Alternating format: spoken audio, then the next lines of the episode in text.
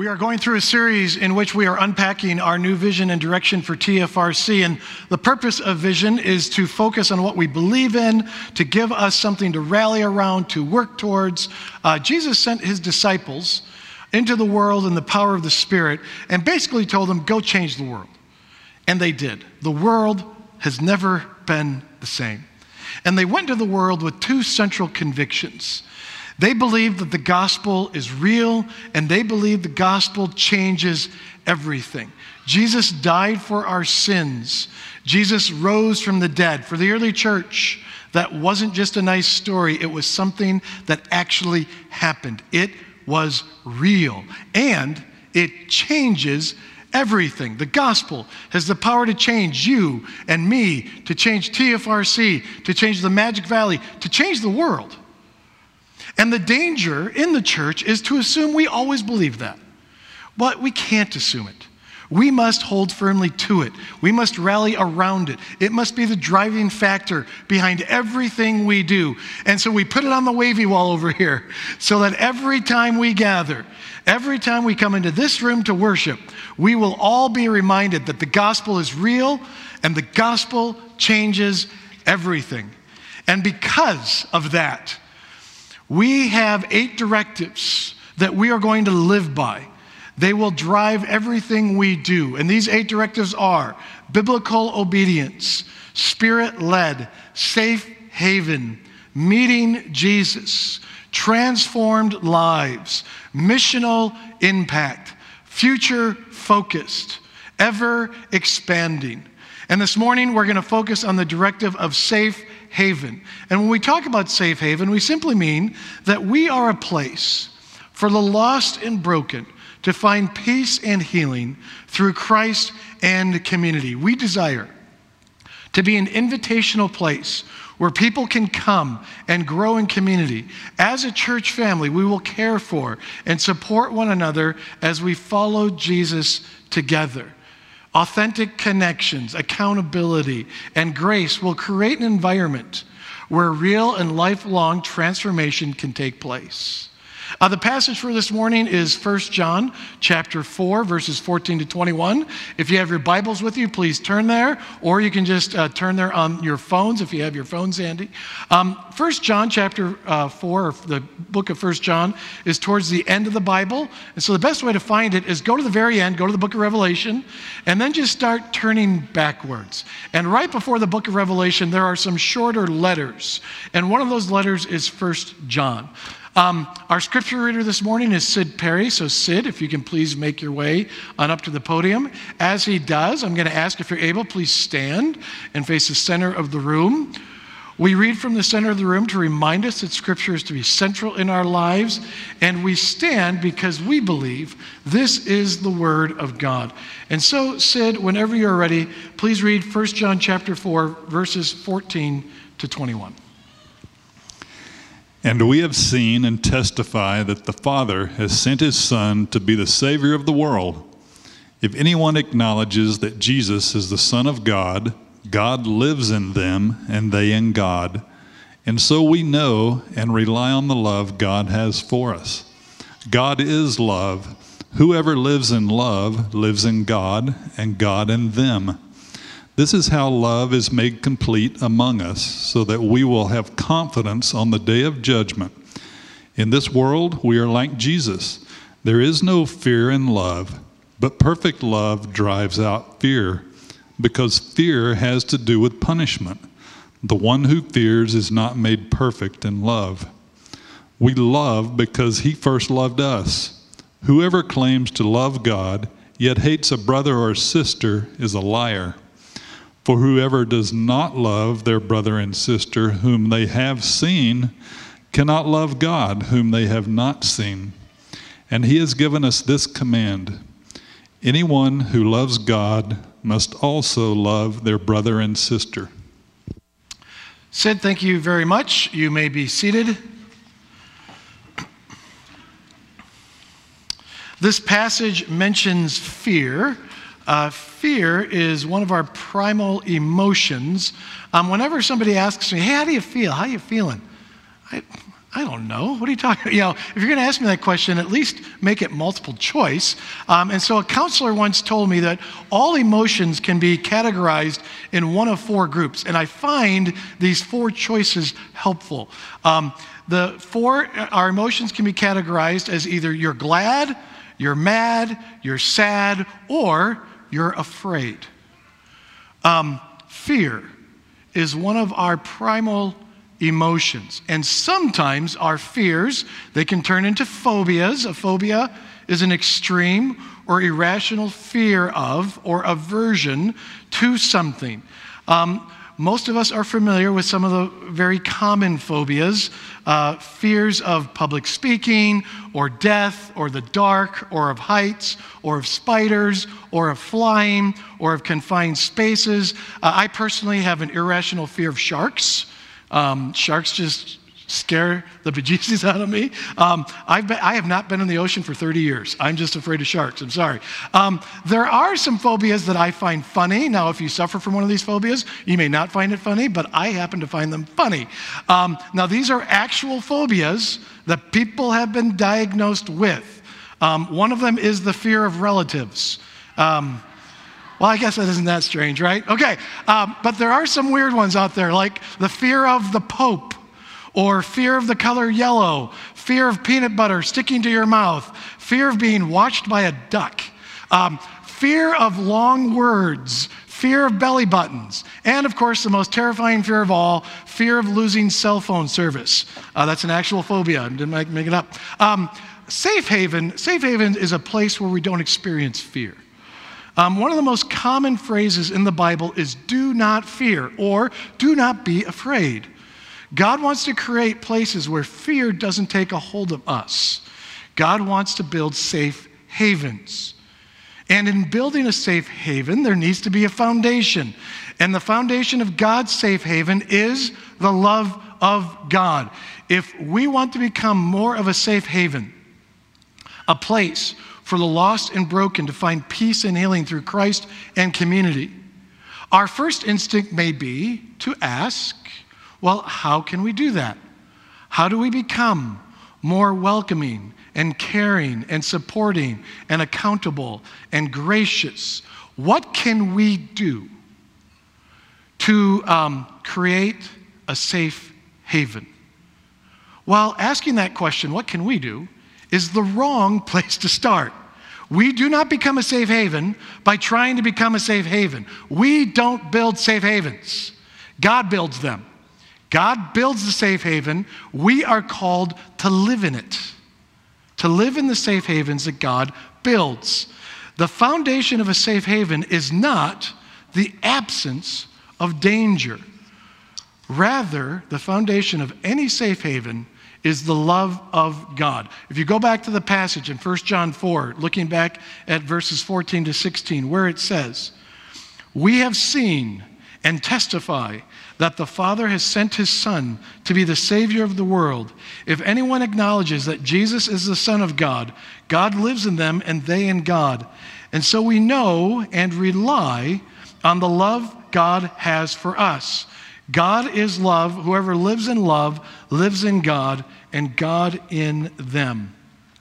The foundation is the love of God. Now, I think a fair question to ask is what reason do we have to believe that God loves us? Now, if we grew up in the church, um, there's a good chance we've been told that our whole lives and we don't even question it.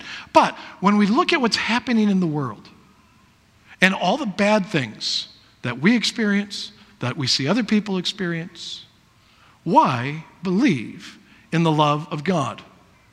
Well, the answer in the passage is the Father sent his Son to be the Savior of the world. That is how we know God loves us that regardless of what happens to us, we know that God loves us because the Father sent the Son to be the Savior of the world. Now, for those of us with children, I just want you to think about this for a second. How much would you have to love someone to sacrifice your child to save them? Uh, can you think of anyone that you would be willing to sacrifice your son or daughter for? Uh, I can't. Give up myself for someone? Yes, I would do that. But I would never give up one of my children for someone. I would go first. I do not understand um, the depth of the love of God, a love that would have the Father sacrifice the Son. And look, if we believe that, that the Father sent Jesus the Son to save us, then we are accepting this radical love of God that we really don't even understand. And if we believe that, then God lives in us. We have accepted this unfathomable love of God. And if you if we've accepted it, then we need to rely on it. Living in God means relying on his love and grace. It needs to get us through every day. John 3:16, many of you have this memorized. For God so loved the world that he gave his one and only son that whoever believes in him shall not perish but have eternal life. Romans 5:8, which I know maybe not quite as many of you have memorized, but I know some of you do. God demonstrates his own love for us in this, while we were still sinners, Christ died for us. God's love and grace is overwhelming. Look, we live in a time that it is really easy to be disqualified. You know, it doesn't really matter if you're conservative or liberal. If, you, if you've done or said something in the past and it gets out on social media, you can lose everything. And sometimes we think God is like that. Well, if I do something wrong, God might take everything away from me. God is not waiting to take things away from us because of sin. God isn't like that. Here is what God is like Many of us, if not all of us, either currently have or have had some kind of job or career. Now, I bet if we were to do a thorough examination of your life, that there are things that you have done in your life that disqualify you from having that job or career. God knew in advance that you would do those things that would disqualify you from having that job or career. And He gave you that job and career anyway. Uh, many of us, or some of us here, have children. And I bet in raising your kids, you did some things that really hurt them. And God knew in advance that you would do those things to, that would hurt them.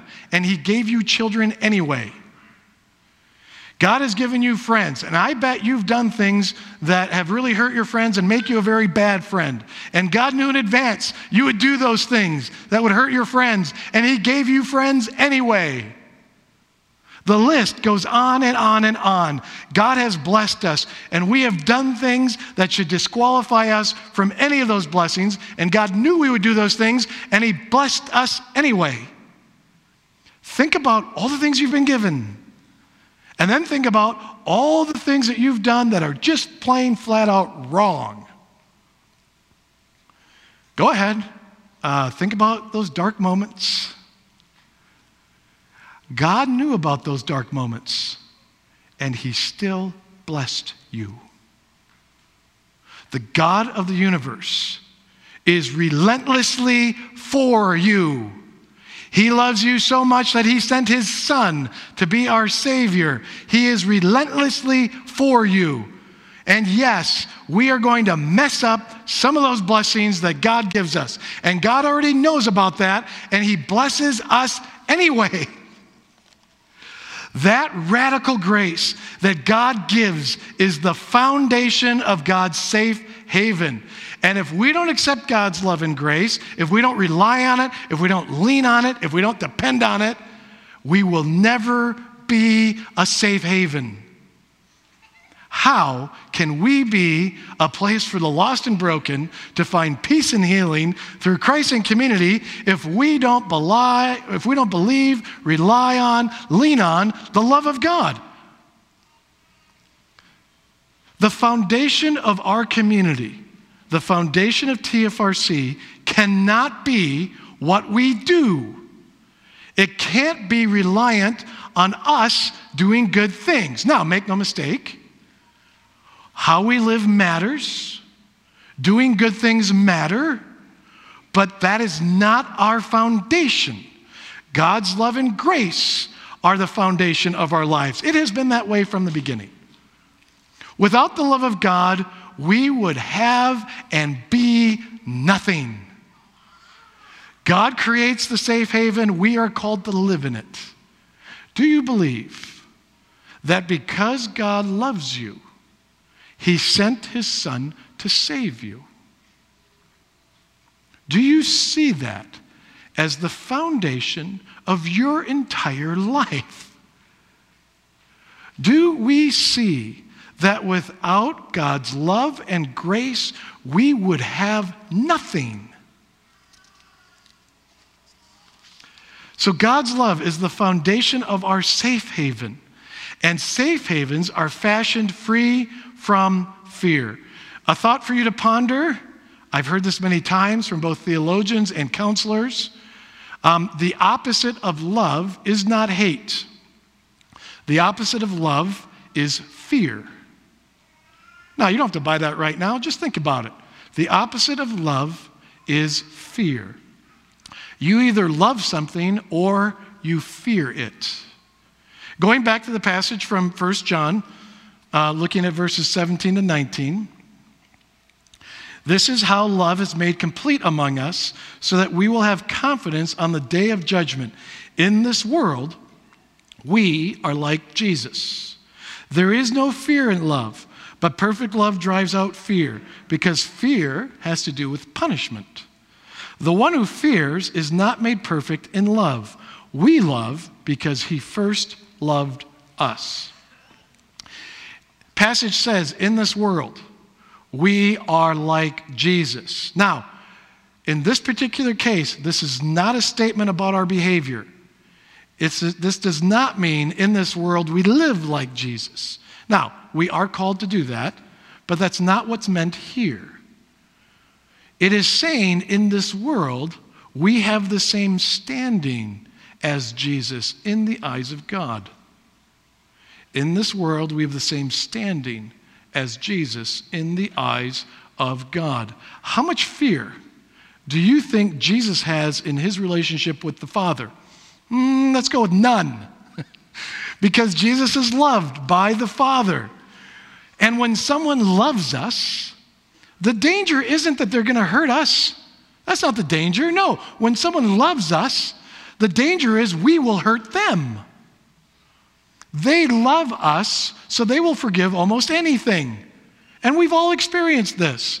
Um, some teachers have students that they like more than other students, and so those students have less to fear from that teacher. Some coaches have players that they like more than others, and so those players have less to fear from that particular coach. Some bosses have employees that they like more than others, so those employees have less to fear. Now, notice what I said there that the students, players, and employees have less to fear because the teacher, coach, or boss likes them more.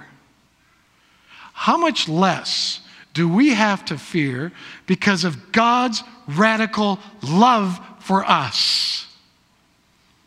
And as the passage says, fear has to do with punishment.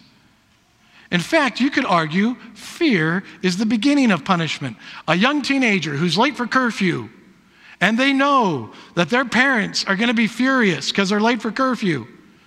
But before they get home, they begin to worry about how angry their parents will be. Look, the minute they begin to worry about that, their punishment has already begun. Sometimes we view God like an angry parent. And we begin to fear what God might do. So we experience judgment, punishment. If we believe in Jesus, we have the same standing as Jesus. So there is no reason to fear because there is no punishment. Romans 8 says, The Spirit you received does not make you slaves so that you live in fear again. Rather, the Spirit you received brought about your adoption to sonship. And by him we cry, Abba, Father. Now, Abba is a term little kids would use to call their dads. Uh, when my kids were little, before they got into school, I um, And again, they didn't know any better. I told them to call me Papa. So my kids would call me Papa when they were very little. And it was great. Papa, Papa, Papa, they would say. Or when they would ask me a question, they'd say, Papa? Now, that lasted until they got into school, because when they got to school, they realized all the other kids didn't call their dads Papa, they called them Dad. Um, and so one time, one of my kids, upon learning that, he came up to me and he said, Papa, um, can I call you Dad? I was a little saddened by it because I love the fact they called me Papa, but I smiled and I said, Yeah, that's fine, go ahead. The new thing that my kids do now, I don't know where this came from, they call me Father Chuck. like they have more than one dad or something. What's up with that? You specifying which father you're talking to? I don't, I don't know. But when they call me that, I know that they have no fear. And so, whether it's Papa or Father Chuck, there is no fear there when they talk to me that way. They are comfortable with me to do that. Why? Because they're my kids. There is no fear in love. There is no fear in a safe haven. How much fear do you live in? How much fear do you experience? God builds safe havens, places where lost and broken can find peace and healing. Foundation of God's uh, safe havens is His love, places that are free from fear, um, and they are framed in love for one another. Going back to the passage one more time, 1 John 4, uh, going to verse 20. Whoever claims to love God yet hates a brother or sister is a liar. For whoever does not love their brother and sister whom they have seen cannot love God whom they have not seen. And he has given us this command anyone who loves God must also love their brother and sister.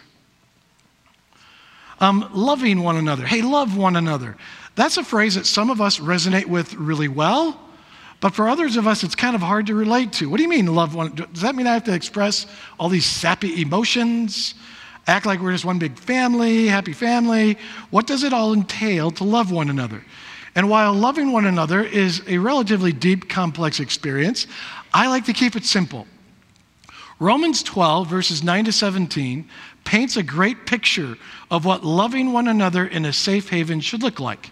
I will read it for you. Love must be sincere, hate what is evil, cling to what is good, be devoted to one another in love. Honor one another above yourselves. Never be lacking in zeal, but keep your spiritual fervor, serving the Lord. Be joyful in hope, patient in affliction, faithful in prayer. Share with the Lord's people who are in need. Practice hospitality. Bless those who persecute you. Bless and do not curse. Rejoice with those who rejoice. Mourn with those who mourn. Live in harmony with one another. Do not be proud, but be willing to associate with people of low position. Do not be conceited. Do not repay anyone evil for evil. Be careful to do what is right in the eyes of everyone.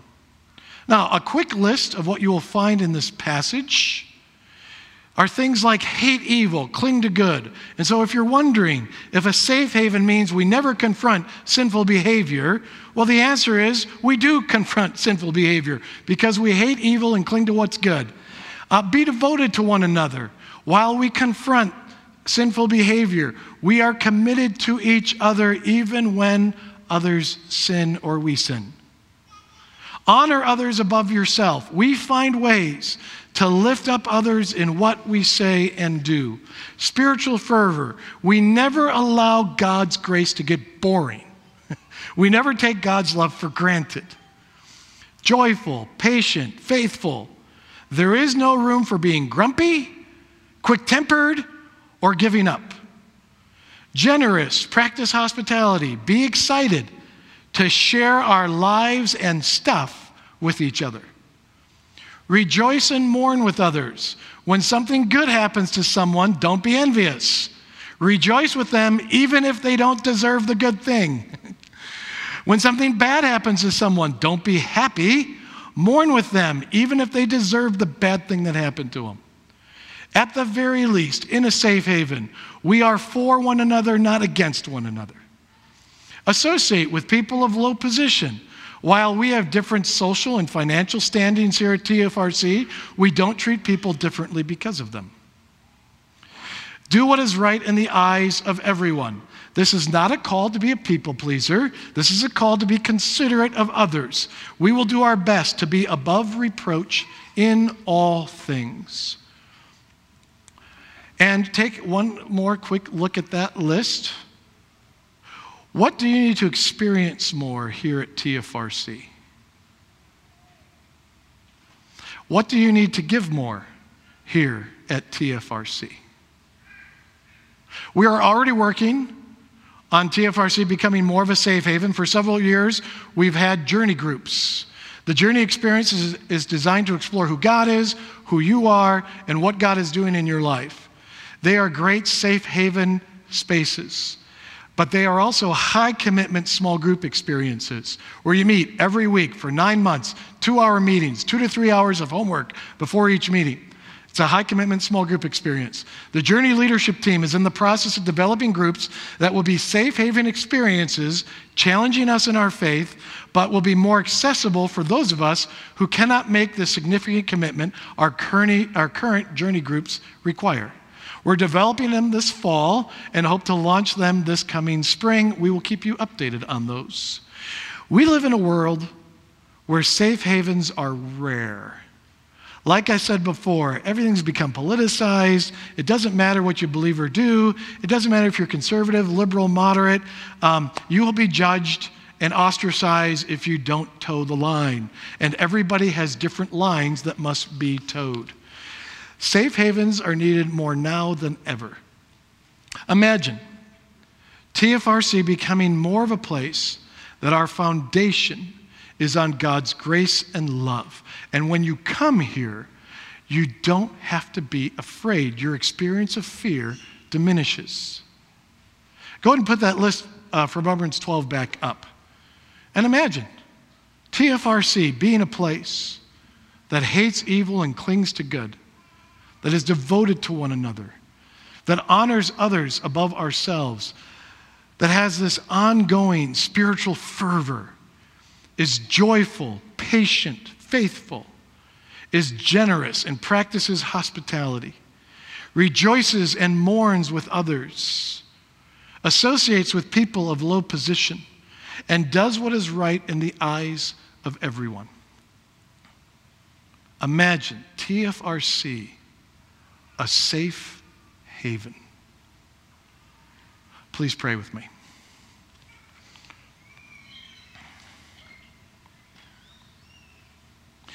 And Lord, we come before you and we are grateful for your love and grace.